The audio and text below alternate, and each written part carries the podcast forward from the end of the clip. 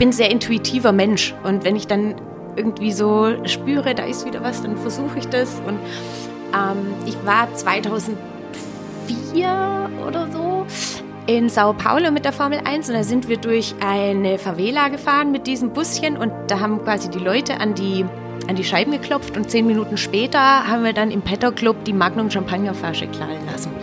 Und ähm, da war bei mir so einer der Punkte, wo ich gesagt habe, boah, eigentlich kann ich das nicht mehr machen.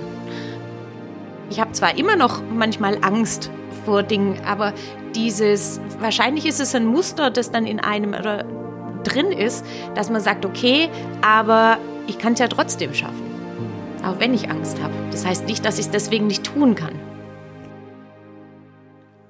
Herzlich willkommen zu Folge 43 des New Work Heroes Podcast. Mein Name ist Jörn Hendrik und als dein Gastgeber freue ich mich, dir heute Andrea Buri vorzustellen, die uns hier schon im Intro mit ihren Erkenntnissen und auch sehr offenen Berichten, äh, ihrem offenen Herz begrüßt. Und ich bin deshalb sehr begeistert von diesem Interview, weil ähm, Andrea ein unheimlich spannender Mensch ist. Sie hat gestartet als Kommunikationsdiplomatin, sagt sie, wo sie also die ganze Klaviatur der Kommunikation in Agenturen gelernt hat, von CI über Design, über Sponsoring in verschiedensten Bereichen unterwegs war, ihre eigene Agentur hatte und dann, ähm, wie sie hier im Intro auch sagte, irgendwann ähm, sich abwandte und ähm, ein komplett neues Leben angefangen hat. Damals mit ihrem Mann aus Berlin nach Marokko, nach Marrakesch gegangen ist und dort das Anayela eröffnet hat, ein wunderschönes Hotel in Marrakesch direkt ähm, hinter der ähm, hinter der so berühmten ähm, Medina, dem, ähm, dem, dem, dem berühmten Bazar, dem berühmten Markt in Marrakesch. Ähm, und ich finde es ganz toll, jemanden zu kennen, der so ähm, der, der, der so einer Branche kommt und ein so wunderschönes Haus führt, zusammen äh, natürlich mit den marokkanischen Mitarbeitern. Ich lese einfach mal kurze Bewertung vor. Ich finde übrigens auch, äh, kannte ich noch gar keine Location mit einer 9,2 Bewertung auf Booking.com. Also da auch schon mal herzlichen Glückwunsch. Wunderschön hier. The Riyadh is indescribably beautiful. 1001 night. The noise of the alleys of the Marrakesh is magical behind the old heavy wooden door of the Riyadh. An indescribable relaxing feeling. We immediately felt at home. Ja, was für ein schönes Kompliment. Ähm, ich habe schon ganz fest vorgenommen, ähm, das Anayela äh, definitiv zu besuchen. Was aber genauso spannend ist, ist Avery, ihre Marke, ihr, äh, ihre Brand, mit der sie zusammen mit ihren Mitarbeitern ähm, und ähm, ja vielen Partnern äh, aus Marokko ein ähm, ja, nachhaltiges, ein äh, sustainable und fairstainable äh, Unternehmen aufgebaut hat. Ähm, und hier im Manifest steht, wir lieben prachtvoll handgemachte Designs, die gut aussehen, sich gut anfühlen und Gutes tun und glauben, dass durch Transparenz, gegenseitigen Respekt und positive Neugier interkultureller Austausch seine Kraft und sagenhafte Magie entfalten kann. Wunderschöne Worte und ähm, ich glaube, an dieser Stelle kann man sagen, wenn, äh, wenn, wenn man die Geschichte von Andrea hört, dass sie wirklich angekommen hat äh, wirklich was Wundervolles erschaffen, auch zusammen mit der Avery Foundation, mit der Stiftung, die dahinter steckt, wo sie sich einsetzt, dass ja wir zurückgeben und dass ähm, auch zwei Kulturpunkte und letztlich auch zwei Kontinente mehr zusammenwachsen. Und ich habe viel mitgenommen aus diesem Interview und äh, gerade weil wir es so kurz nach der, nach der, nach der Corona-Zeit aufgenommen haben. Wir befinden uns immer noch in der Pandemie jetzt im September, aber damals im Juni war es noch näher dran, als wir das Gespräch aufgenommen haben. Und ich wünsche dir ganz, ganz viel ähm, wunderbare Erkenntnismomente in diesem Interview und viel Spaß. Das ist doch perfekt. Genauso soll es sein, liebe Andrea. Herzlich willkommen Dankeschön. zum New Work Heroes Podcast. Ich freue mich. Schön, dass du da bist. Ja, ich finde ich auch angeradelt ja. aus, na jetzt bin ich unsicher, Charlottenburg oder Schöneberg? Du hast zwar gesagt Schöneberg, aber es ist im Prinzip genau an der Grenze zwischen Schönberg und Wilmersdorf. Ach so. Mhm. Na gut. Ja. Also da ein paar gute chinesische Restaurants um die Ecke und viel Grün. Ja. Wenn du willst. Auf jeden Fall. Bin ich gerade wieder durchgefahren mit Töchterchen, waren wir im ähm, Botanischen Garten. Nicht ganz die Ecke, aber so pft, dann ja, vorbei. Das ist schon noch mal ein Stück südlicher. Ja, ich, ähm, ja. ich werde jetzt sportlich. Ich habe ich hab jetzt äh, 100 Kilometer, kein Problem mehr für mich. Mit dem Fahrrad. Okay, also um jetzt ein bisschen gegenzuhalten, ich bin letztes Jahr Halbmarathon gelaufen. Okay, das, das ist, äh, das, da bin ich sofort wieder raus. weil äh, so viel laufen, ich, ich, mir wird einfach langweilig. So ab 10 Kilometern denke ich, ah, ich will nicht mehr. So ging es mir eigentlich auch, aber meine Mädels ähm, haben mich gechallenged und haben gemeint, ähm, ich müsste gegen sie laufen. Und dann hat mich der Ehrgeiz gepackt und dann dachte ich, okay, wenn ich laufe, dann richtig. Nix, halbe Sachen. Nein. Nicht so ein bisschen hier, sondern gleich. Ja, dann kannst du ja nächstes Jahr, äh, wenn er denn stattfindet, nee den Berlin-Marathon. Ach so, okay, dann also auch. Ja, ja, nur so halb professionell. ist okay. Soll's, also, ist, ist ja völlig Ich weiß, wo meine Grenzen sind. das ist ja wichtig als Unternehmerin ja, und absolut. Tausendsasserin. Ich habe dich schon ein bisschen vorgestellt im Intro gerade. Mhm. Und ich finde, finde es immer ganz schön, so ein bisschen zu den Hörerinnen und Hörern zu erklären, wie wir uns gefunden haben.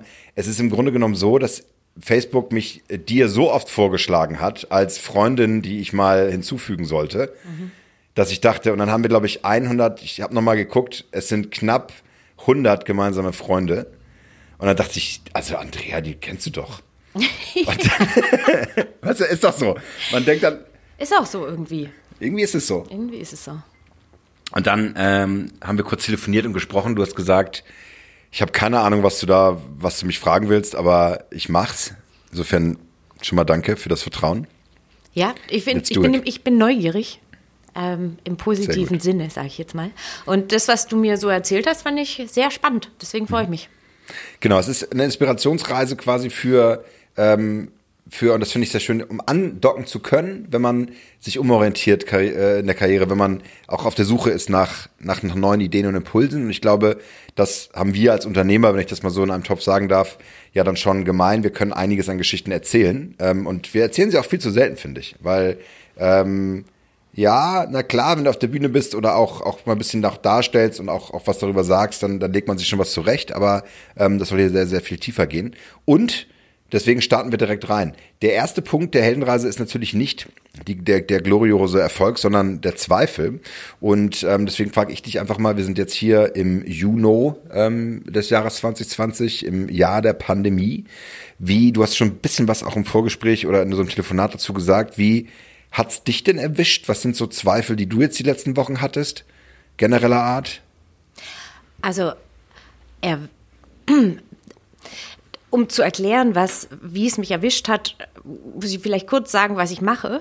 Weil ähm, kannst du tun, ich, genau. Im Intro habe ich es immer quasi schon vorgehört, aber bitte okay, gerne. Aber nur ganz kurz. Ich bitte bin gerne. eben abhängig von, sagen wir mal, Import-Export in Anführungszeichen. Das heißt, ich habe ich führe ein kleines Hotel in Marrakesch und ich habe ähm, Fairtrade-Produktion von ähm, Accessoires in Äthiopien und in Marokko und die Grenzen sind seit drei Monaten zu. Und zum Beispiel auch in Marokko ist seit ähm, 15. März der medizinische Ausnahmezustand. Das heißt, wir können noch nicht mal produzieren. Die Menschen dürfen nicht aus dem Haus. Das heißt, ich war von heute auf morgen letztendlich auf Null gesetzt. Hm. Und ähm, das war am Anfang natürlich schon ein Schock, weil du dann so denkst, oh Gott, was soll ich jetzt eigentlich machen? Hm. Und ähm, bei mir ist es dann aber so, dass ich doch relativ schnell versuche, die positiven Seiten dran zu sehen. Und ich glaube, das ist ähm, bei vielen Unternehmern so, die dann sagen, okay, jetzt ist das eine eben nicht. Deswegen ähm, muss ich eben schauen, wie ich vielleicht mein Geschäftsmodell pivotieren kann, was für digitale Möglichkeiten habe ich und, und so weiter. Und genau das Gleiche war bei mir auch. Also. Hast du eine Antwort für dich gefunden schon? Oder was sind Projekte, die du losgetreten hast? Pivotiert? Äh, ja, also wir haben uns eben jetzt auch stärker auf, die, äh, auf den digitalen Verkauf ähm, mhm. spezialisiert. Erstmal eben auch die Sachen, die wir noch im Lager haben, jetzt in den Vordergrund gestellt. Zusätzlich aber auch noch Sachen von anderen Fairtrade-Labels eingekauft, mhm. die noch was in Stock hatten und auch froh waren, dass sie jetzt noch eine weitere Absatzplattform hatten, somit unser Produktportfolio erweitert. Und ähm, ja, das hat ganz gut funktioniert. Wir haben zusätzlich auch noch ein kleines Crowdfunding gemacht. Ähm, Start Next hat ähm, für Corona geschädigte ähm, Unternehmen einen kleinen Sonderfonds aufgelegt und eine kleine Sonderkampagne gemacht und da haben wir uns auch beteiligt und das war ähm, wirklich toll. Da hat man auch nochmal eine schöne Unterstützung bekommen. Und, ähm, und aus meinem alten Leben habe ich auch noch Kontakte für Beratung und so weiter und mhm. habe dann einfach auch alte Kontakte wieder reaktiviert und so hat sich eigentlich ein ganz schönes Portfolio an neuen Aktivitäten ergeben. Wahnsinn, oder? So wie so ein Chaos. Also, dass man man wird so in, in den Wahnsinn gestürzt. Bei mir war es ja auch knallhart, also ne, Freelance-Business, Berater-Business und so weiter. Man könnte jetzt sagen, okay, du hast einen Verlag, du hast, du hast ein Coaching-Unternehmen, das muss doch laufen, Leute kaufen Bücher, das ist gerade genau das Thema, ne, Karriereorientierung. So, wenn, wann, wenn nicht jetzt? Ja, natürlich. Aber auch ähm, genau dieses Frage, die, die Frage, ich glaube, bei uns kommunikativen Menschen bist ja auch jemand, der, der viel auch über die Stimme macht. Ne, oder die Person, einfach schwierig, wenn uns da die Grundlage genommen wird. Und natürlich auch im Hotel, bis ich mein Wahnsinn. Ist ja beides, ist ja beides komplett die Schotten dicht dann. Ja, gefallen. ehrlicherweise weiß ich beim Hotel wirklich noch nicht, wie es weitergeht. Ähm, das müssen, müssen die nächsten zwei, drei Monate zeigen, ob die Grenzen aufgehen und so weiter. Da haben wir im Moment noch ähm, keine schlaue Idee. Hm. Ja. Besondere Zeiten. Ich drücke natürlich ähm, alle Daumen und große Zehe und was dazugehört. Äh, möge, möge es auch mal einen kleinen Wink aus dem Universum geben. Ich denke, es wird in den nächsten Monaten wieder in irgendwelche. Wir machen gerade ja die. Äh, es gibt doch jetzt gerade so 10, 20 Leute, die auf den Balearen unterwegs sind oder so, die tatsächlich vom Tourismusverband. 10.000? Nee, nee, wirklich so irgendwie eine ganz kleine Gruppe, um zu gucken, ob es geht. Echt? Und dann äh, öffnen sie wieder alles. Ja. Mhm. Tja, will man eigentlich dabei sein. Wenn du tatsächlich, das heißt, jetzt an die Zukunft denkst, ist es schon so, dass du das noch nicht weißt, ja, hast du jetzt gerade gesagt. Wie ist es generell mit, mit deinem Label auch und mit dem, was du machst? Tatsächlich ist es generell nicht schaue ich selten in die Zukunft. Also es gibt ja oftmals so die Frage auch an die, ähm, so mach deinen Fünfjahresplan und wo willst du in fünf Jahren stehen? Und die jungen Menschen machen sich Gedanken und versuchen den besten Plan zu machen. Ehrlicherweise habe ich das tatsächlich noch nie gemacht und mein Leben hat sich in den letzten 30 Jahren ich würde mal sagen, viermal komplett gedreht. Und ich mache jetzt was, wenn du mich vor zehn Jahren gefragt hättest, hätte ich gesagt, never ever. Ja, und hättest du mich da vor zehn Jahren gefragt, hätte ich dir genau das Gleiche gesagt. Und ähm, deswegen glaube ich, das Leben spielt einem immer so das zu, wofür man gerade bereit ist. Und man muss einfach nur die Augen offen halten, um zu sehen, wo die nächste Möglichkeit ist. Und das will ich mir eigentlich nicht nehmen, indem ich mir zu feste Pläne mache. Weißt du ungefähr, was ich meine? Ach, super schön. Das ist, kann man jetzt schon äh, Cut schneiden und an den Anfang hängen als, als Intro. Wunderschön. Wie hast du das denn trainiert? Nimm uns doch vielleicht mal kurz mit und jetzt ist tatsächlich Zeit für eine kleine, für eine kleine Zusammenfassung. Du hast gesagt, die letzten 30 Jahre. Du willst dir nicht nehmen, dass Chancen auf dich zukommen. Mhm, genau ja, nimm uns mit. Wann hast du das gelernt? Wie war das früher? Hat es ein bisschen gebraucht oder war das schon immer da?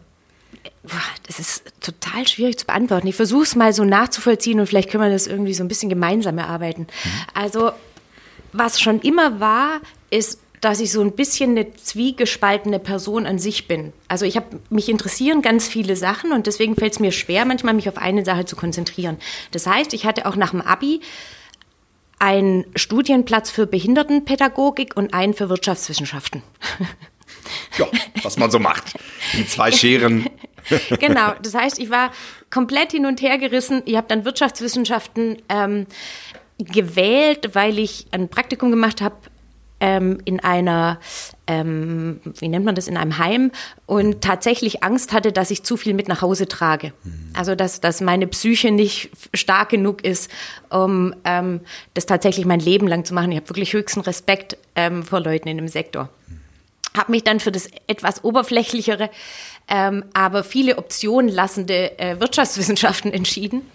Und, ähm, und da sind dann einfach auch wieder ganz viele Sachen passiert. Man arbeitet ein bisschen nebenbei und ich habe mich schon immer für Kunst interessiert. Dann habe ich meine Diplomarbeit über Kultursponsoring geschrieben.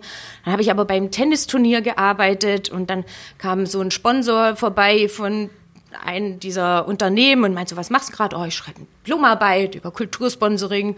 Der hat mich dann bei seiner Agentur platziert und dann war ich plötzlich im Sponsoring-Bereich und ähm, und dann habe ich, war ich war ich bei einer wirklich tollen Agentur, kleine Agentur, ganz tolle Chefs und ich war wahnsinnig davon beeindruckt, wie die sich selbstständig gemacht haben und mit welchem Selbstbewusstsein die in Meetings gehen. Und ich habe gedacht, oh, ich werde mich nie selbstständig machen können.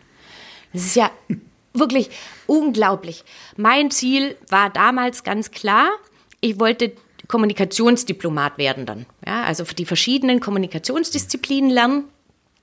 PR, Werbung, ähm, Sponsoring logischerweise, ähm, CI, um dann in den Konzern zu gehen und, ähm, und dort quasi die Fäden zu spinnen.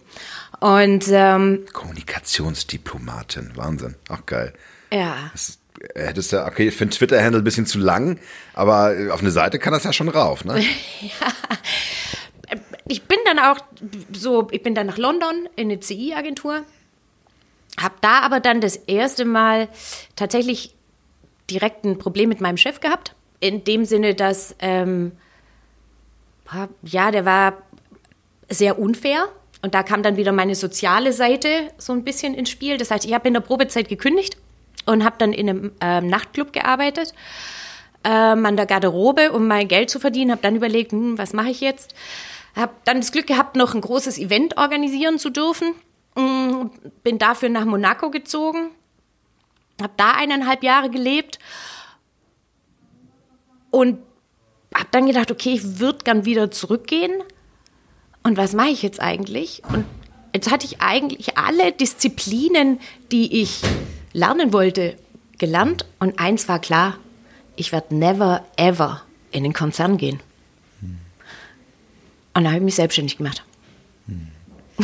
Ja.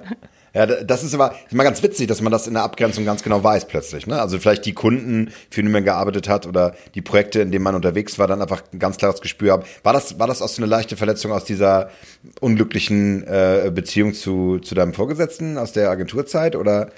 Ich würde es gar nicht unglückliche Beziehung nennen. Es war einfach, ähm, sagen wir mal so, er hat mir geholfen, ähm, klar zu erkennen, was ich will und was ich nicht will. Und ähm, wenn, wenn er nicht so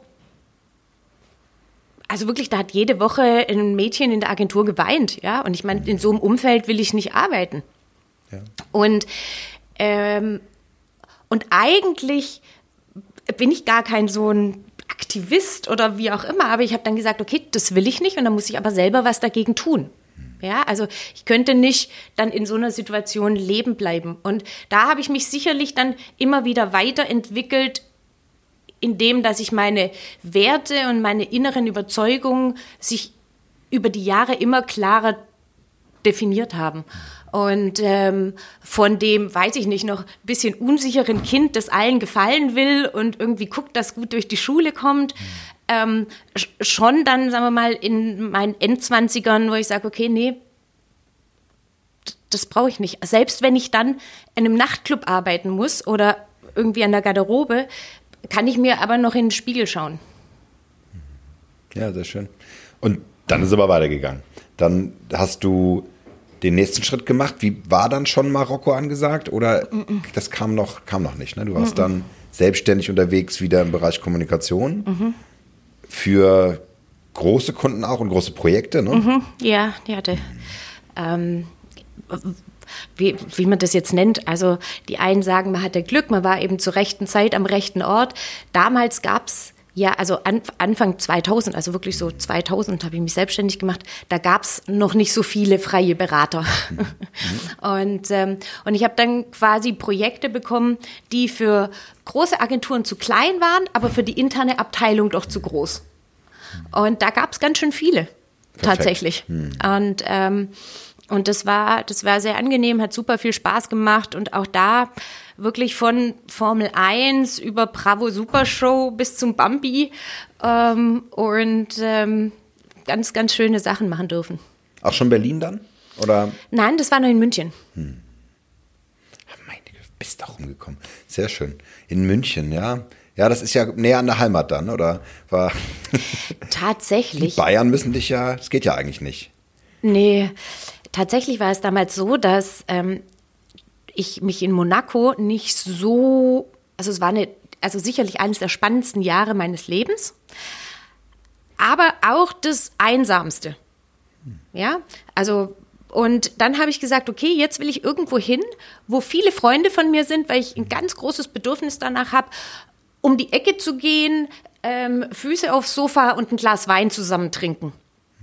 Und dann habe ich geguckt, wo sind die meisten meiner Freunde und die waren in München. Das fand ich nicht wirklich so attraktiv, ehrlicherweise. Aber mein, meine Sehnsucht nach äh, Freunden war größer. Ja, ja finde ich auch schön. Darf man, darf man auch ganz klar haben. Man darf auch Sehnsucht nach Familie haben und nach Gemeinschaft und nach, ich hatte immer Sehnsucht, das habe ich in diesem Podcast auch schon 300.000 Mal gesagt, Sehnsucht nach einer echten Großstadt und nach, nach wirklichem Unternehmertum. Und deswegen war Berlin eigentlich die einzige Wahl, ja, aus Hamburg kommt, aber äh, sehr schön. Und dann bist du, war, also dieser, dieser, es ist ja kein Zweifel, du hast dich ja dann weiter bewegt oder du hast gesagt, okay, du, du hast dich gesehen nach etwas und dann ging es in, diesem, in dieser Projektwelt äh, munter weiter, bis du das irgendwann auch, ähm, bis du das über hattest. Ja, nee, über hatte. Mit deinem damaligen Partner, Mann auch, glaube ich, ne? Ja. Ähm, diese, diesen Think Tank aufgebaut habt ähm, und darüber dann in einfach, ich meine, das ist ja, ich war leider noch nie da, aber ich, klar, man, stellt sich dann ja immer so Dinge vor und man stellt sich natürlich traumhaft vor und die Medina und äh, ne, Tausend und eine Nacht und, und irgendwie ähm, wunderschöne äh, Gerichte, Gerüche, äh, Gewürze, Farben. Ähm, ich glaube, das kann man finden, aber es ist natürlich auch sehr laut, sehr dreckig, sehr arm und sehr chaotisch, ja. Definitiv, du hast es gut beschrieben. So ist es? Ja. Okay. ja, ich war auch lange in Brasilien. Insofern, ich habe so ein bisschen, äh, äh wo, wo, wo diese, diese, der Wahnsinn so aufeinander liegt. Irgendwie, du gehst aus der Tür und plötzlich äh, äh, siehst du den, die absolute Armut neben dem, der absoluten, äh, der absoluten Reichtum. Aber das hatte ich dann quasi, da hast du dich verliebt. In das Land, in die Menschen, in die, in die Kultur. Ich habe mich verliebt in Einzelteile dieser, dieser Kultur. Es ist gar nicht so, dass ich so wie mancher dann sagt, boah, Marokko und das ist alles so tausend und eine Nacht. Das, das war es irgendwie gar nicht. Ich war aber fasziniert, ist vielleicht eher das Wort, ähm, weil, weil ich auch viele Sachen nicht verstanden habe. Ja, und das, wie Leute reagieren auf bestimmte Dinge, die haben einen ganz anderen Zeitbegriff. Da habe ich gelernt, dass wir halt einen linearen Zeitbegriff haben, wo halt, wenn eine Minute rum ist, dann ist sie vorbei. Und in anderen kommt diese Minute immer wieder, weil die ein zirkuläres Verständnis haben von, von Zeit. Und das fand ich einfach total spannend, ja, also mich damit auseinanderzusetzen und zu schauen, so, wir kommen ja oftmals in solche Länder mit dem Gedanken, dass wir schon ungefähr wissen, wie die Welt tickt, weil wir ja, sagen wir mal, einen gewissen Reichtum erreicht haben, einen gewissen Grad an Komfort ähm, und auch Innovation. Und, und ich fand es extrem interessant einzutauchen in eine Welt, die noch so archaisch ist auch, und trotzdem aber auch so wertebasiert in vielen Punkten und zu schauen, okay, die Idee zu sagen, wer hat recht, das funktioniert ja sowieso nicht, aber einfach mal zu versuchen, sich in die Schuhe des anderen zu versetzen und seine eigenen gelernten Dinge aus dem Kopf rauszuhauen und zu sagen, okay, kann ich vielleicht nachvollziehen, warum das so ist? Also kann ich den anderen, kann ich mich in den ein bisschen reinversetzen? Und äh, es ist ein total spannender Prozess. Der ist ongoing. Mhm. Ja, also ich lerne jedes Mal, wenn ich runtergehe, seit zwölf Jahren immer noch mal was Neues. Ja. Also ich kann es sehr gut nachvollziehen. Ich finde es wunderschön, wie du das ausdrückst, dass es wie eine Reise auch ist. Und ich, ich muss immer sagen, diese, ich habe so viel abgelegt in den ersten Jahren an, an nicht aufgedeckten Biases, die ich, die ich habe als Europäer, als erste Weltländer, als weißer, äh, Cis-Mann, ja, wenn man das mal so bezeichnet, der, der, der zur absoluten Elite der Welt gehört. Ja, ich kann es ja. mir eigentlich überall äh, gut gehen lassen und ich komme immer irgendwie durch. Ja, es, es macht mich wahnsinnig tatsächlich. Also ich war also in der Südtürkei war jetzt letztes Jahr, habe ich auch gedacht, ja, alle haben mich angeguckt da an der Uni und gesagt, äh, du hab, du bist so, du hast so ein Glück und du hast so viele Privilegien. Und ich gesagt, ja, verdammte Scheiße, das ist so. Mhm. Und es macht mich wahnsinnig. Ja, weil ich eigentlich äh, irgendwann geht's halt nicht mehr. Da sagst du jetzt im Moment mal, wir müssen jetzt hier gemeinsam was dafür tun, dass, dass es allen gut geht und dass es äh, nicht nur nicht nur einer Minderheit gut geht. Ist jetzt vielleicht auch sehr sehr gefärbt, auch vielleicht durch die aktuelle Rassismusdebatte, die wir ja gerade ganz stark haben. Aber ähm, das ist ja auch so ein Prozess zu lernen, ne? es zu akzeptieren, es gibt den Rassismus und wir haben, wir befeuern ihn immer noch und ne, es hilft nichts abzutun. Auch ich, mir geht's ja gut. Aber vielleicht So dieses so, gab es da auch so einen Moment, wo du dran auch gezweifelt hast, um jetzt auch mal den, den, die Reise des Abyssos abzuschließen, ähm, was du da mitgenommen hast, woraus du auch erstarkt hervorgegangen bist? Also ist es eine Mischung aus Gemeinschaft oder gab es eine bestimmte Lektion, an die du dich erinnern kannst, die du für dich mal auf dieser Reise der Demut oder, oder wie du es nennen willst, gelernt hast, mitgenommen hast? Oder? Also gelernt habe ich da tatsächlich sehr viel. Es war auch so, dass die ersten drei Monate, wo ich da unten war, also ich bin nicht jemand, der schnell weint. Und ähm, da habe ich ständig geweint. Weil, weil wir gar nicht gewöhnt sind, so viel Sinnlichkeit. Also ich meine jetzt von Menschen, die einem nahe sind äh, oder nahe kommen, äh, Gerüche und, und, und, und Farben und alles war alles so intensiv. Das hat einen komplett überrollt. Ähm, und das war das eine, so seine eigene Verletzlichkeit und, und auch ähm, Sensibilität zu spüren. Das fand ich total spannend, weil ich das an mir gar nicht so kannte, dass ich plötzlich so reagiere auf, auf so einen Ort. Ähm, und das zweite, was die Menschen angeht, ähm, ich habe ja so eine auch, eine Stiftung gegründet da unten und habe dann mich mit, mit Dorfältesten getroffen und am Ende gab es eben einen, äh, der gesagt hat, okay, wir versuchen das jetzt mal mit dir und der hat mir dann die Hand gegeben und ich gebe ihm auch die Hand, dann sage ich so, super, jetzt können wir einen Vertrag machen, dass die Frauen bei uns dann in die Schule gehen dürfen. Das war jetzt alles mit Übersetzer und dann hält er so inne und dann sagt er zu mir, meine Hand ist das Wertvollste, was ich habe. Wenn die nicht genug ist, dann brauchen wir hier nicht weiterreden. Wow. Und, und, und das ist so, also ich weiß gar nicht, was das ist, das macht einen so demütig. Ja, und so, ja, natürlich ist eigentlich die Hand das Wertvollste. Also für ihn auch, aber auch für viele andere, weil damit arbeitet er. Das ist ähm, sein, sein ja, ohne die könnte er, könnte er nicht überleben. Und, ähm, und das ist bei uns ja auch noch so der alte Brauch, ein Handschlag gilt was. Und das Als Hamburger ich, musst du mir das nicht sagen. Ja, genau. Das und das fand ich so eine wahnsinnig schöne Geste. Ähm, und wow. tatsächlich habe ich das dann auch so gemacht. Ich habe dann auch gesagt, okay, wenn du mir vertraust, warum soll ich nicht dir vertrauen? Ich bin für dich genauso fremd wie du für mich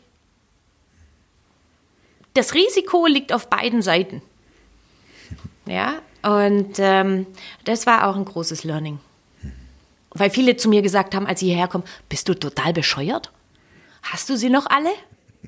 Ja, also man kann sich nutzen mich aus. Das ist ja, ja, ja, absolut, absolut. Ja, ja. ja.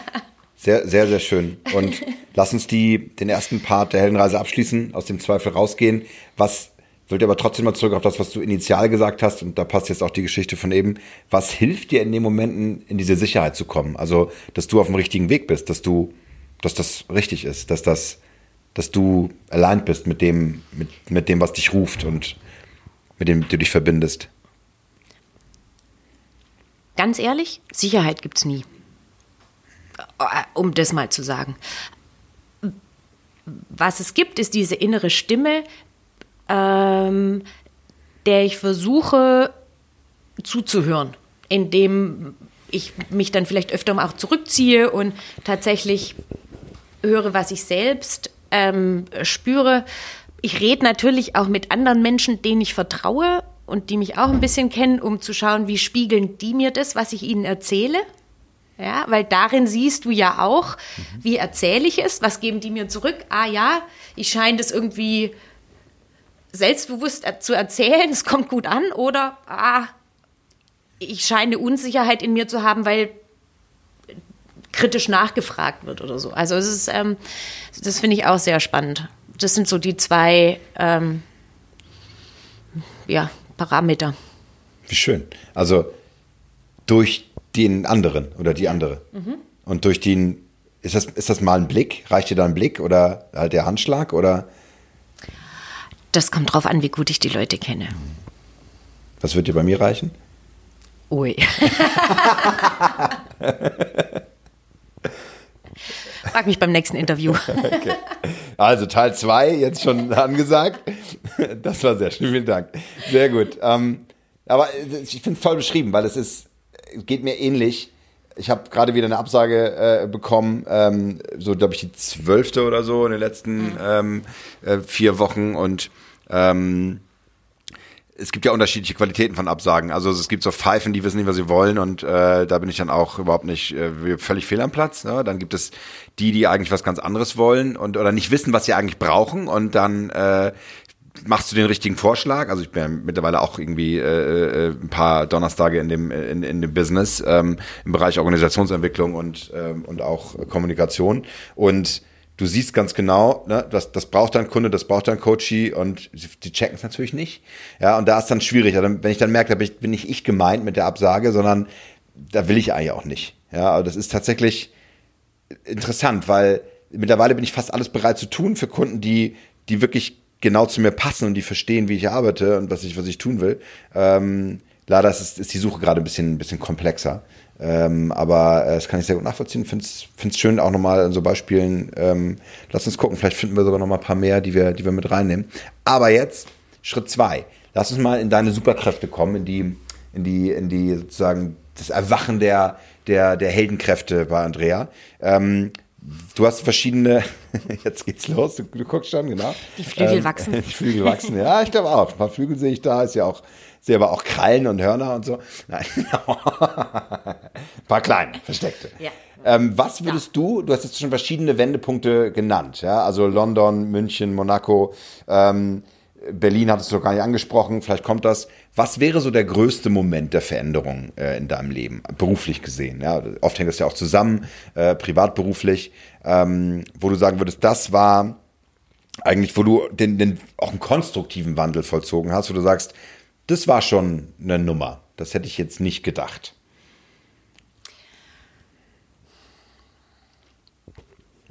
Hm. Also wahrscheinlich würde ich zwei Sachen nehmen. Das eine ist der Schritt nach London zu gehen, weil ich davor doch immer in dem recht sicheren Umfeld, so hier studiert, hier dann gearbeitet. Ich war zwar davor auch schon mal im Ausland für ein Praktikum, aber ich habe da tatsächlich auf einen Zeitungsartikel, den ich toll fand, habe ich recherchiert, wer war das und es war der Gründer dieser Agentur und dann habe ich ihm geschrieben, ich habe den Zeitungsartikel gelesen, ich möchte gern für Sie arbeiten und ähm, und bin dann mit einem Bus und zwei Sporttaschen nach London gefahren und ähm, und, und habe dann da gelebt und das war so der Schritt raus. Also da war, da fand ich mich selbst mutig. Ja, Hammer. Wie, alt, wie alt warst du? Anfang 20? Äh, ja, da war ich so 6, 27. Mhm. Ja klar, man musste noch vernünftig studieren damals. Ja, genau. Absolut. Da, da, merkst du immer, dass du alt geworden bist, weil meinen Titel gibt es nicht mehr. Hm. Es ist schon irgendwie ein bisschen traurig. hast du Magister der oder nee, Diplom? Diplomökonom. Ja. Klingt auch schon so. Aus dem letzten Jahrtausend. Naja. Ähm, und, und da war ich, da war ich auch wirklich aufgeregt. Also es war dann so diese 16 Stunden Busfahrt. Da habe ich schon ein paar Mal überlegt, ob das jetzt super schlau war, was ich da gerade mache. Aber äh, das war, war genau richtig, aus dieser Komfortzone rauszugehen und das hat mir dann ermöglicht, bestimmte andere Schritte zu machen, die danach kamen. Aber es war so die Initialzündung, glaube ich, mhm. gefühlt. Und der nächste Schritt in die Unsicherheit war dann von Berlin nach Marrakesch. Weil da hatte ich ja eigentlich meine gut laufende kleine Agentur, meine Beratungsprojekte und war wieder in so einem sicheren Umfeld und dann zu sagen, auch wenn es mit meinem Mann war, aber trotzdem, okay, ich gehe jetzt nach Marrakesch, ähm, baue da mal so ein Haus um und ähm, guck dann mal, was da passiert. Äh, das, da habe ich auch ein paar Mal, das war auch so ein Schritt, der ja, einen gewissen Mut erfordert, sag ich mal. Ja, absolut. Ja, fremdes Land. Äh, komplett Vielleicht auch Naivität. Mhm. Gehört, glaube ich, ja, dazu. Ich glaube, das tatsächlich ist ganz wichtig, gerade bei so äh, Unternehmerpersönlichkeiten äh, wie dir, wenn du wüsstest, was auf dich zukommt. Ja, also Frage wäre jetzt gewesen, hättest du es gemacht, wenn du gewusst hättest, was alles auf dich zugekommen wäre? Ja. Okay. Größen Wahnsinn gehört, es, es gehört mit da rein. äh, äh, aber ja, ja, aber ich finde ich schön, weil es ist, es ist wie eine Art Selbstschutz. Finde ich. Also Ja. man kann auch ganz viel hören. Also deswegen sind solche Podcasts auch, auch so wunderschön, weil sie, weil sie einen ja inspirieren sollen, weil sie ja, weil sie einfach auch Gedankenwelten aufmachen. Sagt, wirklich einfach mit, mit zwei Sporttaschen nach London. Also wow, hätte ich mich nicht getraut. Aber halt auch diese, und dieses- dieses, dieses Mut zu machen, es, es zu tun. Ja? Weil wenn du dich auf den Weg machst. Ich meine, ich bin jetzt ein bisschen, tatsächlich äh, habe ich so einen leichten Ditcher weg hier äh, äh, mit, mit, mit, mit meiner Schamane, mit der ich gearbeitet habe und so äh, und, und verschiedene Energiearbeiten, aber tatsächlich ist das ein Alignment. Ich, ich gehe in den Fluss und ich, ich lasse es zu. Ich höre auf, mich äh, dem entgegenzustellen ja? ähm, und lasse es fließen quasi. Ja, ich, ich mag ja auch so alte äh, Sprichworte und solche Dinge. Und so wie es in den Wald reinruft, so kommt es zurück. Und da gibt es ja viele so, ähm, so kleine Alltagsweisheiten. Und, und wenn man sich an ein gewisses Wertekonstrukt, das man hat, irgendwie hält, habe ich so das Gefühl, kommt man immer irgendwie durch. Also ich habe tatsächlich so ein Grundvertrauen ins Leben.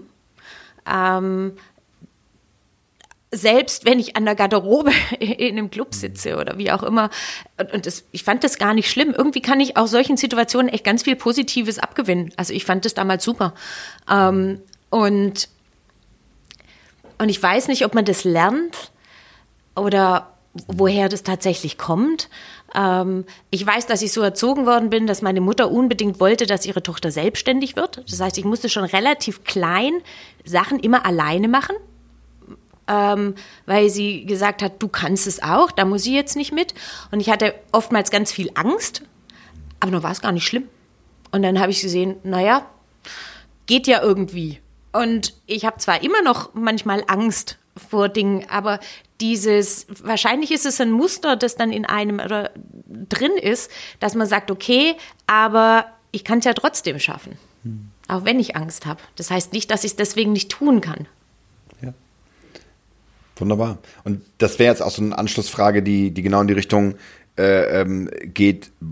Trotzdem, wenn du in die Perspektive gehst und mal, mal reinhorchst, was hilft dir dabei, ähm, diese, diese Auslöser für die Veränderung, sag ich mal, entweder zu ähm, anzustoßen, dass du merkst, also so jetzt, jetzt ist es mal wieder so weit oder ähm, ich überwinde diese Angst. Also hast du da so ein, so ein Geheimrezept oder, oder ein Sprichwort für oder, oder eine Idee, wo, wo, also ist das die Energie, die, die in dir ist? Vielleicht ist es auch ein bisschen die Neugier aufs Neue. Also jetzt gar nicht im, ne also im, im positivsten Sinne. Ja, also äh, auch dieses Erfahren wollen. Ja, und ähm, und das bedeutet aber, ich mache ja nichts total Hirnrissiges. Also ich überlege mir davor schon, ich wäge ab, ich schreibe Pläne, ich ähm, ist ja nicht so, dass man jetzt wild irgendwo hinrennt, ja, sondern ähm, das, das, das sind schon wohl überlegte Entscheidungen. Ja, also, also es ist schon, man kann ja trotzdem Angst haben, selbst wenn man sich's gut überlegt hat. Naja, aber die Lust aufs Neue äh, äh, setzt ja auch voraus, dass du eine Kraft hast, das zu entwickeln. Also auch in, Ja. deinem, in deinem Kopf, in deinem Herz, in deinem, in deinem Bauch, dass du sagst, da, das mache ich jetzt. Und das, das fühlt sich für mich gut an. Und dieses, Ja. das ist, glaube ich, schon auch eine unternehmerische Energie und eine Qualität, die, äh, die, die, die einzigartig ist. Also weil entweder ich will wirklich zur Meisterschaft äh, darin geraten, ähm, Zimtschnecken zu backen, ja, äh, weil sie hier Was vor du sicherlich machen könntest, by the way. Ja, wir müssen da nochmal gucken. Wir müssen da nochmal reinbeißen. Das ist so schwierig, wenn man so viel redet, ja, in Zimtschnecken zu beißen. Aber das wäre so die Maker-Qualität, ja, äh, aus meiner Typologie. So dieses so, ich, ich, ich, ich verschreibe mich den Weg der Meisterschaft. Ja, so. Und dann bin ich halt auch da und habe meine Werkstatt und äh, äh, ne, bin in meinem Kreis und werde zum Fachidioten quasi. Ja. Aber dieses so auf, sich aufzumachen und diese, diese Pionieridee zu haben, die ist nicht vereinbar mit äh, in, in, in 20, 30 Jahre in einer Werkstatt zu bleiben, sondern da ist Aufbruch. Ja. Ja, ja, was ich auch sehe, ist halt auch, also ich habe wenig Sicherheitsdenken. Ja, also ähm, ich bin schon bereit, Risiken einzugehen, sagen wir es mal so. Äh, aber auch keine jetzt völlig irrationalen. Aber so, dass ich sehe, so, das, das ist noch so überschaubar. Aber trotzdem so on the edge. Ja, das, das mache ich noch. Beispiel? Na, zum Beispiel, ähm, wenn es jetzt darum geht, ähm, Avery in die nächste Stufe zu bringen und ich keinen Investor finde und ich meine äh, Lebensversicherung auflöse und damit ähm, das selber finanziere und dann sage, okay, ich muss jetzt gucken, dass, ich, dass das halt irgendwie wieder reinkommt. Das ist schon krass. Das ist, ja, das ist, schon, das ist schon nicht mal immer irgendwas. Soll ich mal alles hinter mir lassen, was ich je aufgebaut habe, um mein, mein Label, mein, mein Baby. Ja, aber genau. Muss ich leider sagen, äh, vollste Zustimmung sehe ich genauso. Ich habe heute gerade ein Telefonat geführt mit meiner Bank die mir netterweise als selbstständiger Unternehmer einen Kredit gegeben hat letztes Jahr. Leider war es nötig. Ähm, und ich habe herausgefunden, wenn ich vier Raten im Rückstand bin, wird mir der Vertrag gekündigt und ich muss alles sofort zurückzahlen, oh. inklusive Pfändung und Titel und so weiter. Also da bin ich ja dann Wirtschaftswissenschaftler, da lese ich das schon durch. das steht da, ja, das, das ist das Ding, das steht aber nirgendwo. Wie, das steht nirgendwo? Nein. Also, okay. dass du, das sind ja so, aber okay, ich habe es nicht durchgelesen, insofern habe ich es wahrscheinlich gelesen, was da steht. Aber alles gut. Aber das sind so die Sachen, die, das ist ja so das Geschäftsgebaren in-house. Ja. Also so, mhm. wenn du als sozusagen äh, C, D, E, F-Kunde eingestuft wirst, der irgendwie auf der Abschlussliste steht oder irgendwas, ja, und deine Bonität nach den und den Lastschriften, die zurückgehen. Aber da bin ich jetzt schon relativ Experte geworden. Äh, in den meisten Fällen äh, hast du, ach, hast, zahlen sie doch jetzt einfach die Rate und dann, wenn sie, wenn sie es irgendwann haben, dann zahlen sie dir, das passt schon. Also werden sie halt gemahnt, aber das läuft nicht. Ja. Also aktuell kriegt man echt viel raus ja, aus den Leuten. Stimmt, ja. Was diese, und aber zurück zum Sicherheitsdenken. Ähm, das ist ja schon etwas, wo auch anderen sich komplett die Magengrube umdrehen würde, wenn man weiß, okay, ich habe jetzt irgendwie die und die Verpflichtung, 4.800 Euro, äh, die müssen reinkommen, sonst war's das. Ähm, ja, äh, und ich weiß gerade nicht, wo es reinkommen soll. Äh, lass mal was überlegen. Ja. Da fehlt ja vielen völlig die, die Idee zu. Oder sie gehen dagegen. Und das wäre meine nächste Frage. Ähm, wenn Veränderungen stattfinden, auch positive Veränderungen, auch Erfolg, gibt es ja auch oft Gegenwind von außen. Hast du da eine Geschichte, die du teilen kannst, wo du gemerkt hast, dass dir auch dein Umfeld gesagt hat, Andrea, also jetzt reicht's. Also von München nach Berlin ist schlimm genug, ja, aber jetzt Marrakesch, nee. Hast du da eine Wie meinst du im Sinne Gegenwind von, von außen? Also, dass Leute sagen, nee, komm, lass mal sein. Andrea, überdenk doch mal ein bisschen auch äh, äh solide. Ah, ich glaube, wenn man meine wirklich guten Freunde fragen würde, die kennen mich in der Zwischenzeit und die wären wahrscheinlich schon enttäuscht, wenn jetzt nicht wieder irgendwie was anderes kommen würde. Also ähm, da wäre ich auch, also ich meine, gute Freunde nehmen dich ja, wie du bist. Und, und ich muss ehrlicherweise auch sagen, von den anderen, die einem dann einfach nur negativ kommen wollen, von denen sollte man sich, wenn geht, nicht beeinflussen lassen. Sagen wir mal, eine Kritik und sowas von guten Freunden, die sollte man schon ernst nehmen, auch was so die Persönlichkeit angeht, auch wenn man, was weiß ich, denkt, man hebt jetzt ab oder, oder man ist depressiv, in beide Richtungen, dass man, ähm, da glaube ich, ist guter Rat von guten Freunden schon hilfreich.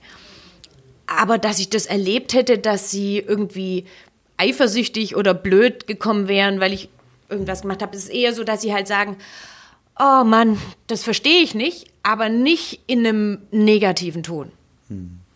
Das habe ich eigentlich nicht erlebt. Was schön ist, weil ähm, es doch auch aufhalten kann. Also ich sehe ich bei ganz vielen Coaches, dass das private Umfeld oft, ja, oft auch eher behütet den Deckel drauf fällt und sagt, mach noch mal ein paar Jahre hier auf Sicherheit oder überleg mal, ob du nicht in die Richtung gehst. Das ist ja dann doch eher anerkannter oder da, da hast du ein besseres Auskommen, da ist die Rente höher, wie auch immer.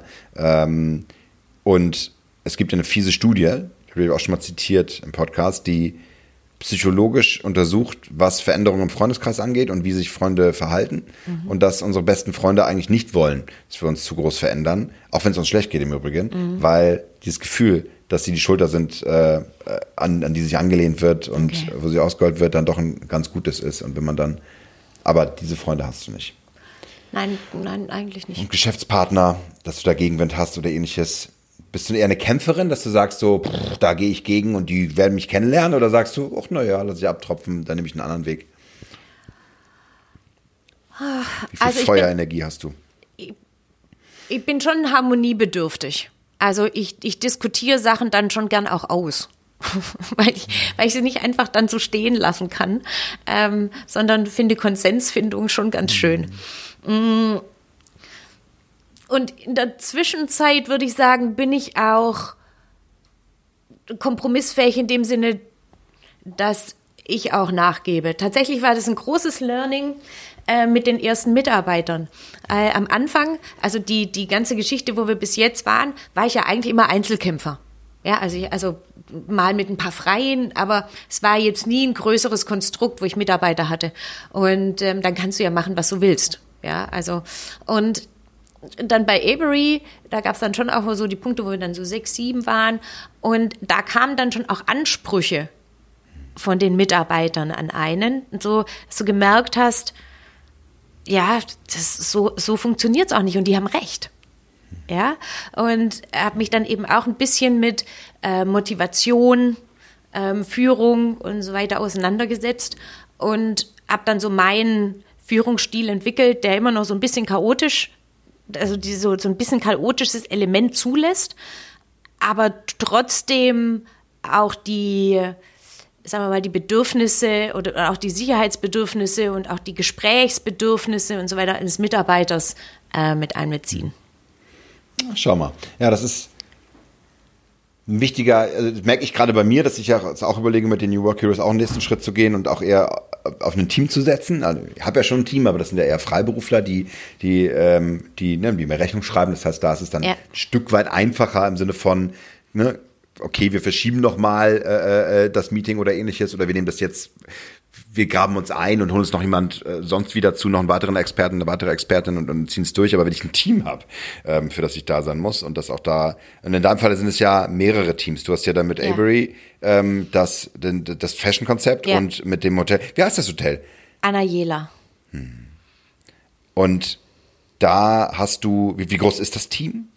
Ähm, Jeweils? In, in, dem Hotel ja. sind es zehn. Mm, also hat fünf Zimmer und zehn ähm, Leute Personal. Und, ähm, und es sind alles Marokkaner. Ich bin die einzige Expat. Und ähm, das ist auch die Idee dahinter, dass wir eine kulturelle Reise anbieten wollen.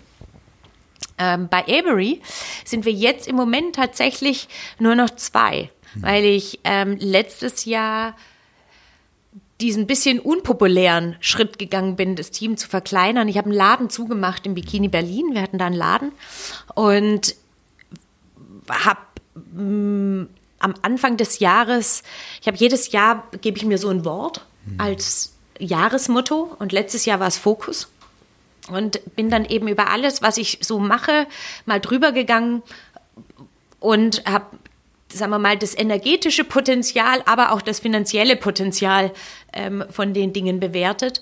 Und der Laden war definitiv ein Energie- und Finanzfresser. Und ein Doppelminus äh, sprach dann für Entsorgung.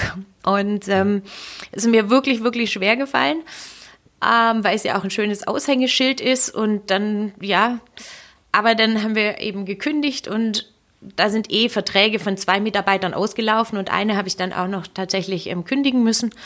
Aber es hat mich echt befreit und es hat sich ja dann auch als weise Vorhersehung oh ja. ähm, jetzt für ähm, Corona, die Corona-Zeit erwiesen. Also ja. ich bin jetzt ganz froh, ehrlicherweise, dass ich das gemacht habe.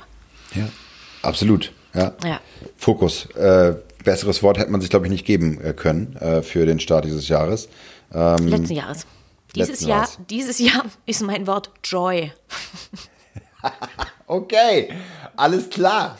ähm, in Vorbereitung äh, äh für 2020 hat Fokus sehr gut geholfen, ja. um jetzt schlussendlich, ja, das wird, das, Andreas, wird noch wohin führen. Also das hast du dir nicht umsonst gegeben.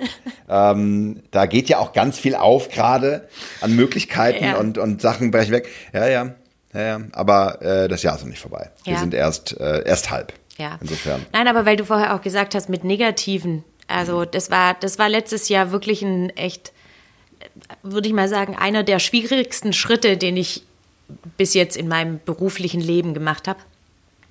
Und ähm, und es war auch total traurig. Wir haben in der Halle irgendwie geweint, also als wir den Laden aufgegeben haben, weil, weil ja, ist ja schon eine emotionale Sache, wobei es ja alles gut weitergeht, ja, aber trotzdem.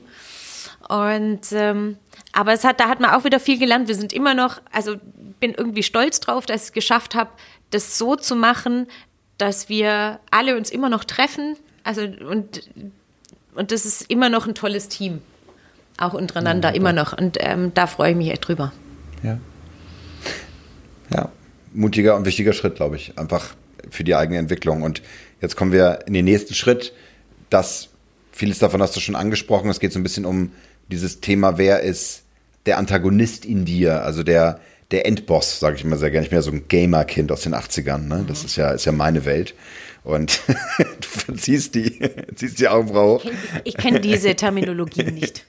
es gibt immer, also es gab damals bei den Spielen äh, immer so Level, die hast du gezockt und dann gab es immer so einen Endboss, den du besiegen musstest. Da gab es so, ne, mit verschiedenen Kombinationen konntest du da hin und dann okay. ähm, konntest du den Endboss besiegen. Die Griechen haben das viel schöner dargestellt. Mhm. Ja, das ist der, äh, der Antagonist, der, ähm, der, der, der Wettstreit, der heilig war. Ja, also das ist im Grunde genommen, zu dem sich der Athlet oder auch der Mensch, also für die Philosophen war es dann ja das, das der Gedankenwettstreit Wettstreit mhm. ähm, eigentlich zu seinen äußersten Fähigkeiten bekennt. Ja, insofern, mhm. das ist die Weiterentwicklung. Und äh, was, was ich mal ganz wichtig finde an der Stelle zum Thema in der Heldenreise, du könntest sofort sagen, der Drache, das Böse, Darth mhm. Vader oder wie auch immer. Ja, also es ist im Außen, aber das ist es ja leider nicht. Ja, die, der Endboss ist ja in uns. Das sind ja Qualitäten in uns, die, denen wir entgegentreten, die uns immer wieder begegnen oder an denen wir, wenn man es dann konstruktiv in Coachingsprache äh, verklausuliert, sagen Aspekte, die ich sehen darf, die mich wachsen lassen und an denen ich äh, vorangehe. Ja, wenn man das zu oft hört, dann ah, fürchterlich, aber manchmal ist es einfach nur scheiße. Aber deswegen ist meine Frage an dich, lieber Andrea, was wäre in dir so ein, so ein Endboss, so, ein, so eine Gegnerin, so ein innerer Schweinehund, so eine Energie, gegen die du kämpfen musst oder gegen die du gekämpft hast? Gibt es da irgendwas, was dich auffällt, aufgehalten hat? Also für mich ist ja immer der Weg das Ziel. Das heißt, ich, ich, ich finde schon die Reise an sich und Projekte zu entwickeln und wenn das alles irgendwie Spaß macht, dann bin ich eigentlich schon happy. Was bedeutet, dass manchmal das Ziel für mich gar nicht so wichtig ist, was manchmal nicht so gut ist. Ähm, weil man dann manchmal das Ziel gar nicht erreichen will, wenn man den Weg genießt. Ja, also so mal so ein bisschen in die Richtung. Was mir schwerfällt und deswegen auch dieses, ähm, der Versuch des Fokus letzten Jahres, ist tatsächlich mich zu fokussieren. Ich glaube, dass ich in ähm, wenn ich mich auf eine Sache fokussieren würde, wesentlich erfolgreicher im Sinne, wie andere Erfolg definieren, sein könnte, weil ich dann meine ganze Energie nur auf eines richten würde. Und viele von außen sagen mir, jetzt mach doch mal, entscheide dich doch, was du tun willst und dann kannst du da richtig gut sein. Und damit habe ich ganz lange gehadert. Ja, weil ich immer so das Gefühl hatte, oh, ich bin ja eigentlich nirgendwo richtig gut und, ähm, und dieses Generalistentum ist ja eigentlich total bescheuert und eigentlich weiß ich alles und nix. So, ja. Und ähm, und das hat relativ lange gedauert, bis ich einfach auch akzeptiert hat, besser gesagt, ich habe Erfolg für mich definiert. Und damit komme ich zu dem, was ich gerade gesagt habe. Für mich ist der Erfolg der Weg auch schon. Ja, also und ähm, und ich habe mich boah, da bin ich immer noch am Arbeiten, aber ich habe mich zumindest mal teilweise davon befreit, dass auch ähm, Erfolg immer mit kommerziellem Erfolg ähm, verbunden sein muss. Wir müssen alle leben, wir müssen alle Geld verdienen, aber ich muss jetzt nicht mehr das nächste Unicorn ähm, gründen, sondern ich muss Spaß und Freude haben auf dem Weg, was ich tue. Und ich will keine Leichen hinterlassen, sondern die Leute, mit denen ich arbeite, noch bereichern, wenn es geht, mhm. irgendwie. Also im eher intellektuellen oder sonstigen Sinne. Ja, also und ähm, Und da ist es dann auch oft schwierig, wenn dann die Leute fragen, was machst denn du? Und das ist immer so das Umfeld, in dem ich gerade bin. Dann bin ich einmal Hotelier, dann bin ich einmal, mache ich Fashion Labels, andere Mal bin ich Social Entrepreneur. Ähm, ja, weil, weil Leute dich immer gerne in eine Box packen wollen. Die wollen verstehen, wer du bist, damit sie dich einschätzen können. Und es ist ganz schwierig für andere, wenn du nicht in eine klare Box zu passen, also reinpasst. Und und davon musste ich mich auch erstmal befreien. Das ist so ein bisschen, ja, auch eigenes Selbstbewusstsein, zu sagen, ja, ja ich will aber jetzt in keine Box. Ja, auch, ja. Wenn, auch wenn ich dann vielleicht 15.000 Euro im Monat verdienen würde, wenn ich jetzt bei irgendwo angestellt wäre als Marketing oder was auch immer. Ich, ich stehe aber dazu, dass ich das gar nicht will. ob das jetzt richtig ist oder falsch, weiß ich auch gar nicht, aber es ist mein Weg. Ich fühle mich, ich mich damit wohl. Und ich glaube, das ist das, wo jeder hinkommen muss, zu seinen Weg zu finden, aber dann auch die Kraft zu haben, zu diesem Weg zu stehen, egal was die anderen sagen. Und das, ich weiß, das ist echt nicht, das ist nicht einfach. Ich, also ich kämpfe da auch immer mit. Wunderbar. Äh, Grund, die, die Grundlage der, eigentlich der, der, der Purpose-Kern äh, dessen, warum ich das hier mache und warum wir, warum wir in diesem Interview sind, weil ähm, es, und es ist so schwer. Also ich merke es genau auch, dass ich mir sogar überlege, wie ich meine, wie ich mein, meine meine Firma nenne, damit es andere verstehen. Ich meine, klar, das ist jetzt ne, Markenführung und so mhm, weiter und Strategie, ja. aber ähm, so für mein, für mein Einzelunternehmertum habe ich mich irgendwann Craftsman for New Work genannt. Mhm. Und wir sagen, ich bin eine Art Handwerker für neues Arbeiten, weil ich Methoden mische. Weil ich bin nicht nur Design Thinking oder nur Organisationsentwicklung oder nur Scrum oder nur Agile oder, sondern ich mache, mach alles. Ich nehme alles mit, ich gucke überall rein. Und das ist, na, das hat da Schwächen, dann sehe ich, ich erkenne Muster, ich entwickle eigene Methoden. Also, nee, ich mache nicht nur das in der Community. Das ist mir viel zu wenig. Ich, ich bin größer, ich bin mehr. I contain multitudes. Ja? Mhm. I contradict myself very, very well then. Ja? Mhm. I contradict myself. Dieses Walt Whitman äh, ja. Zitat, ich liebe es, weil es ist genau das. Ich bin größer als das, was ihr denkt, was, was sein soll. Ja? Aber dieses Selbstbewusstsein ist ich finde es also ich finde es großartig. Ich fühle mich sehr, sehr wohl. Ich fühle mich damit, es gibt mir mehr, als dass ich von außen Anerkennung bekomme, Artikel, Auszeichnungen, auf krassen Bühnen spreche oder so, ja, was ich mir schon manchmal wünsche, ja, ganz klar. Also mhm. wer, wer liebt es nicht, irgendwie äh, den, den, den, den, den TED-Talk zu geben? Na gut, wenn man sie, man kann auch einfach eine TEDx-Konferenz organisieren, dann. ne? Hast du ja gemacht. Habe ich ja schon siebenmal gemacht. ja, Wahnsinn. Meine Güte, wir müssen echt wir müssen noch mehr Interviews machen. Das reicht nicht eins bei dir, ja. Aber um diese, diese, weil ich finde, das hat, das hat sehr resoniert mit mir, weil und das ist vielleicht auch so ein Punkt mit Gegenwind oder mit, mit, mit Sichtweise von anderen außen, weil das ist schwer nachzuvollziehen. Dann bist du ja ganz bei dir. Du ja, zum Beispiel auch, also jetzt ist es ein schönes Beispiel des TEDx, ja, weil ähm, TEDx ist Non-Profit. Ja, da bekommst du kein Geld für. Also ich habe zwei Freunde, mit denen habe ich das zusammen organisiert. Wir haben roundabout sechs Wochen im Jahr wirklich hardcore daran gearbeitet. Ähm, 15 Speaker aus der ganzen Welt, ähm, ein Schülercontest in Marokko, 300 Leute vor Ort.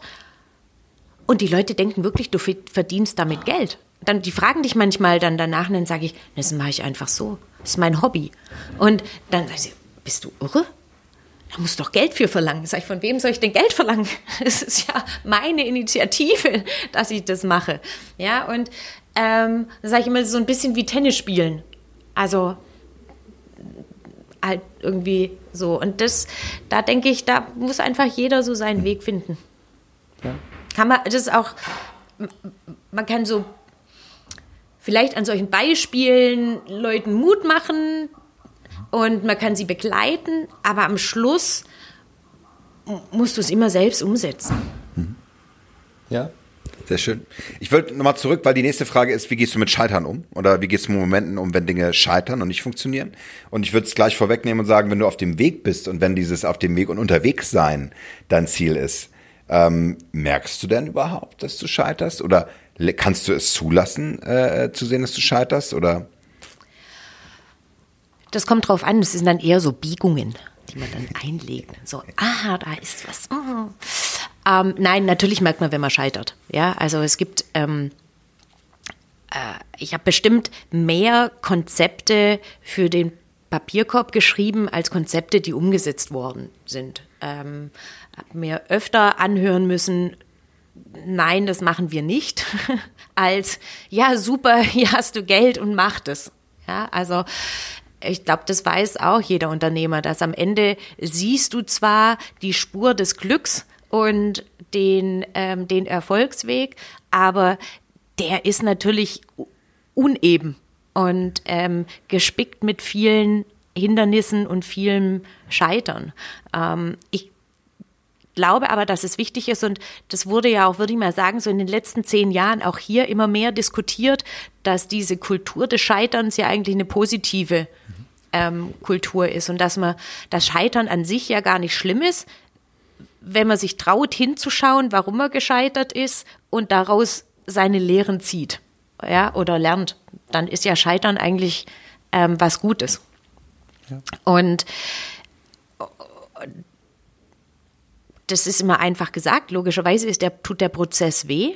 Ja, und, ähm, und ist sicherlich nicht ganz einfach. Man, viele Sachen scheitern im Stillen. Kriegt keiner mit. Das ist total egal. Ja, ähm, manche Dinge scheitern im Großen und nach außen. Die sind immer ein bisschen schwieriger zu verarbeiten. Und man hat so das Gefühl, okay, hm, wie argumentiere ich jetzt, wie erkläre ich das, welches, welche, was weiß ich, Storytelling bringe ich jetzt, dass das irgendwie funktioniert. Man könnte ja, also letztendlich das Schließen zum Beispiel des Ladens auch als Scheitern ähm, ja. sehen, weil wir haben es nicht geschafft, ähm, den Laden kommerziell so ähm, zu bespielen, dass wir damit Gewinn machen. Und das ja. ist ja einfach so. Ja. Ähm, und für viele war das auch so das Signal nach außen, oh Gott, ihr habt jetzt zugemacht und damit waren wir insolvent ja. in den ihren Augen. Ja, ja. Wir haben aber eigentlich nur das Businessmodell verändert. Ja, also haben einfach diesen, diesen Strang rausgenommen. Ähm, und, und dann muss man einfach klar kommunizieren und keine Angst davor haben. Mhm. Ähm, manchmal ist es doof und dann muss man ein paar Sachen über sich ergehen lassen. Ähm, ja. Und dann gibt es zum Glück noch ein paar mehr Ideen, genau. mit denen es weitergeht, wo es dann wieder. Ja, und dann gibt es ja auch gute Freunde und ganz ehrlich, ähm, das Leben, was ich manchmal mache, und das hat man sicherlich auch schon öfter gehört, ist so, was ist denn das Worst-Case-Szenario? Das mache ich tatsächlich wirklich gerne. Was ist das Schlimmste, was passieren kann, wenn ich jetzt diesen Weg gehe? Und wenn man sich das überlegt und dann denken wir so, okay, also wenn das jetzt das Schlimmste ist, dann ist es ja eigentlich so schlimm jetzt auch wieder nicht.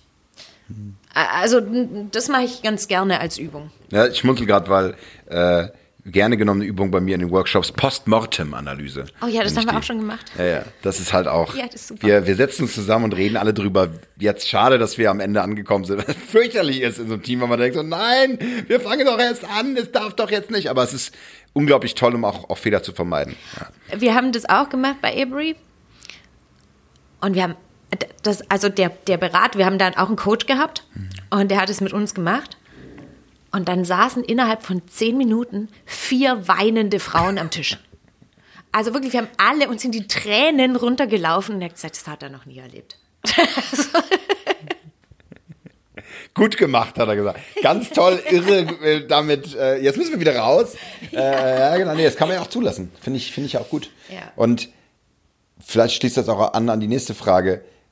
Wenn du dann so mit dir manchmal, wenn man auch ganz alleine mit sich ist oder vielleicht auch im Dialog, gerade in der Führung, du hast ja auch verschiedene Challenges angesprochen, was das angeht, gibt es manchmal so innere Dialoge, die du in dir hörst, ne, aus deinem inneren Team, aus, deinem, mhm. aus den verschiedenen Aspekten, die du, die du hast in deiner Persönlichkeit, die dich abhalten, was Großartiges zu tun?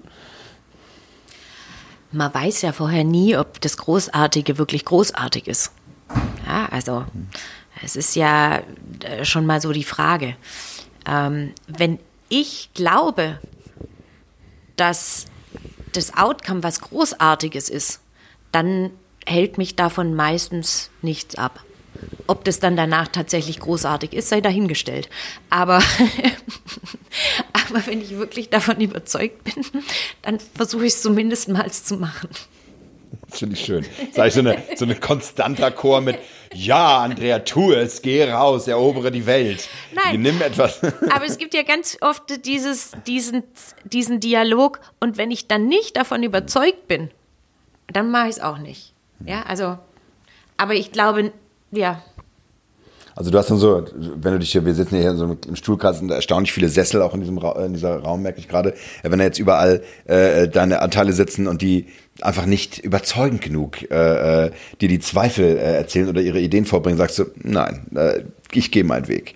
Ja, genau. Sehr schön. Ja, das ist cool. Ich äh, kann ich sehr gut ähm, mit dir, ähm, weil ähm, ja und and on, straight go go forth oder wie man sagen würde, ja. Äh, ich, äh, äh, wieso? Wir fliegen, wir sind doch jetzt hier mitten auf dem Meer und und segeln. Was, was, was, was erzählst du mir jetzt hier von Hilfe? Äh, Nochmal die Knoten neu sichern oder irgendwas. Wir gucken, das gucken wir dann, wenn es soweit ist. Ja, lass uns doch erstmal hier äh, geradeaus nach vorne schauen. Ja, aber wichtige Qualität, sehr wichtige Qualität. Viel gibt's viel zu selten, muss ich sagen. Ich gucke mich mal um und denke mir, warum? Ach, mach doch, tut doch mehr. Ja, ich ich habe natürlich in meinem Umfeld jetzt auch einige Freundinnen und Freunde, die Kinder haben, die in dem entsprechenden Alter sind, jetzt zu studieren oder in der, noch Ende Schule oder Anfang in, ins Berufsleben. Ich glaube, es war vor ein paar Jahren noch ein bisschen schlimmer, wo du wirklich so den Lebenslauf haben musste, musstest mit vier Sprachen, 25 mhm. Praktika und trotzdem genau. 23 irgendwie so. Da habe ich das Gefühl, es ist nicht mehr ganz so. Es hat sich jetzt schon ähm, gelockert. Aber Vor Corona, jetzt diese, sind wir wieder 20 Jahre zurück. Ja, genau, ja, ja. gut.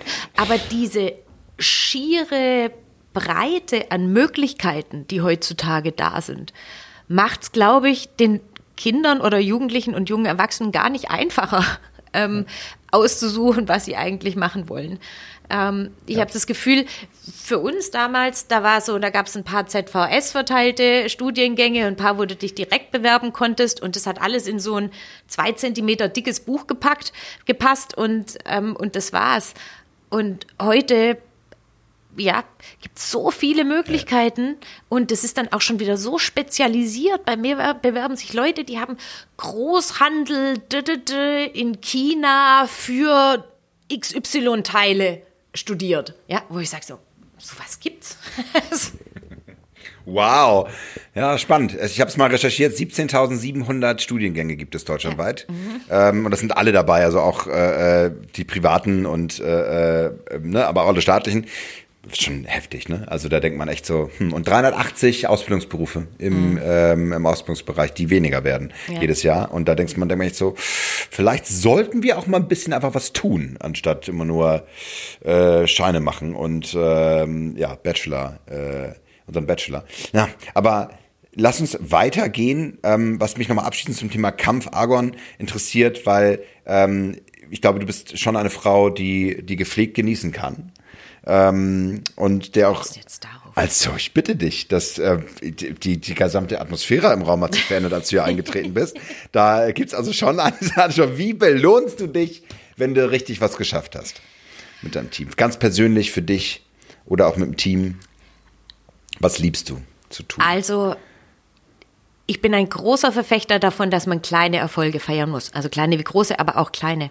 Und ähm, und auch denjenigen, der sie maßgeblich getrieben hat. Also ähm, das ist zwar nichts Großes, aber wir machen dann immer irgendeine Flasche auf oder holen oder essen zusammen oder gehen aus oder was auch immer. Ich finde es ganz wichtig für die Motivation, aber auch für einen selbst. Ja, auch dieses, so wir gehören zusammen und wir schaffen das zusammen, weil alleine ähm, schafft man sowieso nichts. Ja, also deswegen auch unser ähm, Claim Together, we make it fashionable to care. Ja, aber genau. ähm, ja. die so für mich sind es tatsächlich eher dann so die kleinen Auszeiten. Also ich bin dann gerne mal alleine oder gehe mit bester Freund, Freundin, wie auch immer, mal für ein paar Tage weg. Äh, eher so wirklich so runterkommen. Das ist dann meine Ein Spa Belohnung. oder willst, gehst du wandern? Alles, oder? alles Mögliche. Hm. Aber Natur spielt auf jeden Fall eine Rolle dabei. Ja. Ja, sehr gut. Ja, das finde ich auch ganz wichtig. Dieses, die, gerade in Berlin. Also, du wirst ja dann irgendwann wahnsinnig. Es, ne, wenn alles um dich herum schwirrt und sirrt und obwohl jetzt ja die Fashion Week, ah, irgendwie, wir haben es nicht geschafft. Wir wollten sie nicht, ne? Wir wollten sie nicht behalten. Naja. Darüber könnten wir jetzt auch noch mal sprechen, ja. Also, aber das ordentlich fallen wir jetzt nicht an. Ja. Ich meine, das ist jetzt, sind ja die Messen, die jetzt nach Frankfurt gehen. Hm. Und ehrlicherweise aus dem finanziellen Gesichtspunkt her und von der Unterstützung, die sie bekommen, kann ich den Schritt total nachvollziehen. Ähm, schade natürlich für Berlin. Ich habe irgend so ein fieses, äh, ein Facebook-Freund meinte, Berlin schafft es doch immer wieder, das Exklusive, das Teure, das, das, das Schöne äh, zu vergraulen mit dem, aber gut, das ist ja so eine, eine Stimme und wir kommen auch leicht ab. In der Natur sein, für dich sein, die Zeit genießen, finde ich, ähm, ist, eine, ist eine wichtige Qualität. Ich, ich habe das mal mit dem Tourismusverband äh, Schleswig-Holstein, haben wir so eine Idee entwickelt, dass man so eine Ein-Mann- oder Frau-Hütte hat, in der man sich dann mit Blick auf die Nordsee oder Ostsee einschließen kann und quasi, das ist so ein kleines Bett, Schlafkoje und dann, ne, zack, riesige Fensterfront, nur du. Das, äh, das wär's doch. Hm. ja. Zu, zu klein. Muss ich mir mal anschauen. Ein bisschen so. Raum finde ich auch schön. Ähm, aber kann ich mir schon vorstellen, dass es funktioniert. Ja. Oder ins Baumhaus. Ja. Weite. Du brauchst Natur. Lass uns in den vierten und äh, ähm, den letzten Teil kommen. Ein paar schnellere Fragen, ähm, auch weil sie, weil sie schwieriger sind tatsächlich. Also, ne, du bist du bist jetzt diesen Weg gegangen über den Zweifel zu, zu diesen, diesen wichtigen Schritten, die, die dich auszeichnen, die, ähm, die dein Fashion Label gegründet haben, die deine, dein, dein Hotel gegründet haben. Du hast das ganz, ganz viel an Erfahrung mitgesammelt und auch ein Stück weit auch an Weisheit vielleicht auch äh, aufgebaut. Ähm, insofern, ähm, vielleicht nochmal, aber trotzdem zurückgeguckt zu dem, was du so durchgemacht hast. Wenn du zurückblickst, gibt es bestimmte Fehler, die du gemacht hast oder die du so bezeichnen würdest, ähm, die du so nicht wieder machen würdest? Oder Würdest du etwas anders machen, wenn du die Wahl hättest? Ich finde es immer eine schwere Frage und ich glaube, die macht einen unglücklich. Wenn man drüber nachdenkt, was man im Leben alles hätte anders machen können und dann vielleicht besser geworden wäre, den Hang habe ich nicht. Ähm, ich, das mache ich tatsächlich, über sowas denke ich tatsächlich nicht nach. Weil du einfach in dir ruhst, weil du sagst, du hast das, du hast die Entscheidung auch mit, mit klarem Verstand getätigt. Du warst mit dem besten Wissen, was du zu dem Moment hattest. Also da muss ich eins dazu sagen, ich schreibe Tagebuch und ähm, reflektiere täglich. Und ich glaube, das ist ganz wichtig. Also, da ist eine, weil ich versuche schon, das dann auch, wenn ich bestimmte Entscheidungen treffe, meine Gefühlswelt dann da festzuhalten, dass ich auch wenn ich zurückkomme, es gibt natürlich Entscheidungen im Leben, wo ich jetzt sage, oh Mann, hey, da warst du so doof. Ja, also ich meine, die hat ja wohl jeder im Leben, ja. Aber wenn ich dann zurückschaue und lese, was ich damals geschrieben habe, dann weiß ich genau, ich habe damals nicht anders entscheiden können. Es war gut, dass ich da den Weg so gegangen bin. Und ähm, deswegen, deswegen glaub, also würde ich empfehlen, solche Gedanken wenn es geht, irgendwie zu verhindern, weil sie einen nicht weiterbringen. Und schließlich haben sie sich ja dazu geführt, wo du jetzt bist. Ja, also aber auch jedem anderen würde ich das hm. nicht, nicht empfehlen, weil es ist ein Energiefresser. Hm. Diese Energie sollte man sich lieber aufbewahren, um auf was Positives hm. zu schauen. Was zu kreieren, ja. Vielleicht kann man von lernen von dem einen oder anderen Fehler, aber das soll man dann gleich machen. Ja, direkt. Ja, ja, in der Tat. Ja, wenn es zu lange offen bleibt, ist auch ein bisschen, äh, genau, da muss man auch nicht drüber reden. Dann, äh, wenn es zu lange gebraucht hat, dann. Hm. Gibt es einen Ratschlag von einem lieben Menschen in deinem Leben, den du angenommen hast, der dir, der dir nachhängt, wo du ein wenig zurückdenkst und sagst, tja, das befolge ich heute noch? Ja, ähm, meine Oma hat zu mir gesagt, Kind, lache viel, wenn du jung bist, damit du glückliche Falten bekommst. Und ähm, das ist, glaube ich, der beste Ratschlag, den ich jemals bekommen habe. Weil ich habe mich danach, also das war, als ich acht war oder so, ja. Ähm, Anfang 30 habe ich einen TED, naja, nee, wahrscheinlich noch später, ehrlicherweise, einen TED-Talk gehört über ähm, The Power of Smiling. Und das hat mir dann die Augen geöffnet, weil es erwiesen ist, dass wir versuchen, den anderen zu mimiken, zu testen, wenn der dich anlächelt, ob das wirklich ein echtes Lächeln ist. Das heißt, je mehr du lächelst, desto mehr lächelt wird dir zurück gelächelt, ja. Mhm. Und in, wenn, wenn du, ähm, das ist der eine Punkt. Das heißt, du gehst schon mal viel positiver durchs Leben, weil du auch mehr positives Feedback bekommst. Das zweite ist, es werden Endorphine freigesetzt ähm, wenn du lächelst. Ist ähnlich wie Schokolade essen oder wie auch immer. Jedenfalls haben die das damals als Beispiel genommen. Und ähm, das heißt, du wirst auch noch innerlich ähm, stimuliert und bestimmte Studien haben erwiesen, dass du als intelligenter und sympathischer wahrgenommen wirst und länger lebst. So, jetzt. Großmütter, die, ja, der Quell all unserer Weisheit. Ja, also ich kann nur sagen, schaut euch diesen TED Talk an, The Power of Smiling. Ähm, da ist es alles drin. Das ist nicht mein, ähm, nicht von mir. Von deiner Großmutter. Ja. Aus der, das ist schon, äh, die, und die Ahnen, äh, mit denen leben wir ja weiter. Und, äh, ja, und weil du gerade Weisheit gesagt hast, das finde ich tatsächlich weise. Hm. Weil sie hat es ja letztendlich aus ihrer Lebenserfahrung mir diesen Tipp gegeben. Ja? Meine Oma hat keine Studien gekannt zu dem Thema und sonst irgendwas. Ja?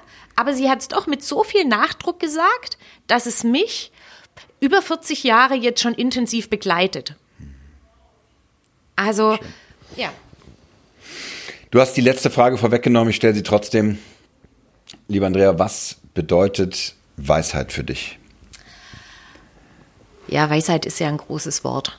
Ähm, aber letztendlich, für mich liegt es schon in, in solchen kleinen Sachen, wie ich gerade schon dargestellt habe. Es ist so eine gelernte äh, oder sagen wir mal auf Erfahrung basierende Ruhe und entspannte Herangehensweise an Themen. Also ich glaube, und durch die, durch die Erfahrung kann man sie dann